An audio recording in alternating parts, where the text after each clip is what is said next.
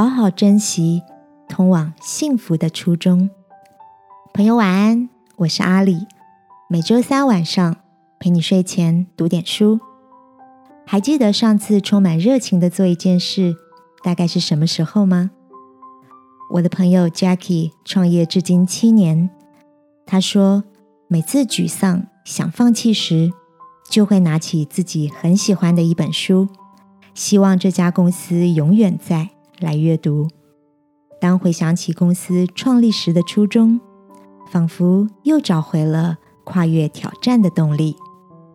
这本书的作者坂本光司曾经采访过超过六千家的中小企业，他将其中几家令人尊敬且值得学习的公司故事集结成书，让读者思考企业在金钱利益以外的价值到底是什么。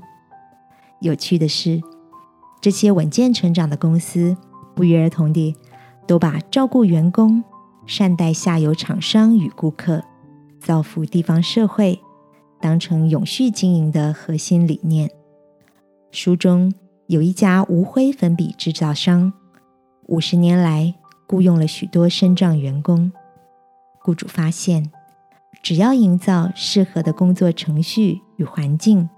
就能让这些弱势孩子们的能力发挥到极致，丝毫不输给一般人，因为他们对于工作常怀抱着全力以赴的热情，以及一颗充满感谢的心。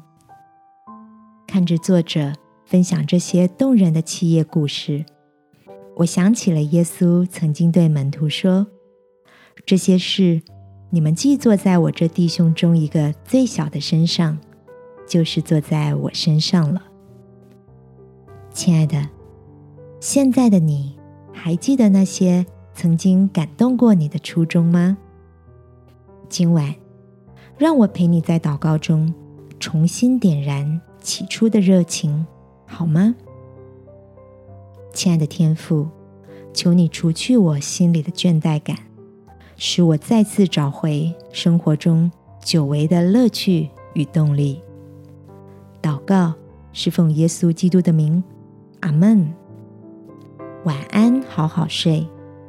祝福你，用感动创造新价值。耶稣爱你，我也爱你。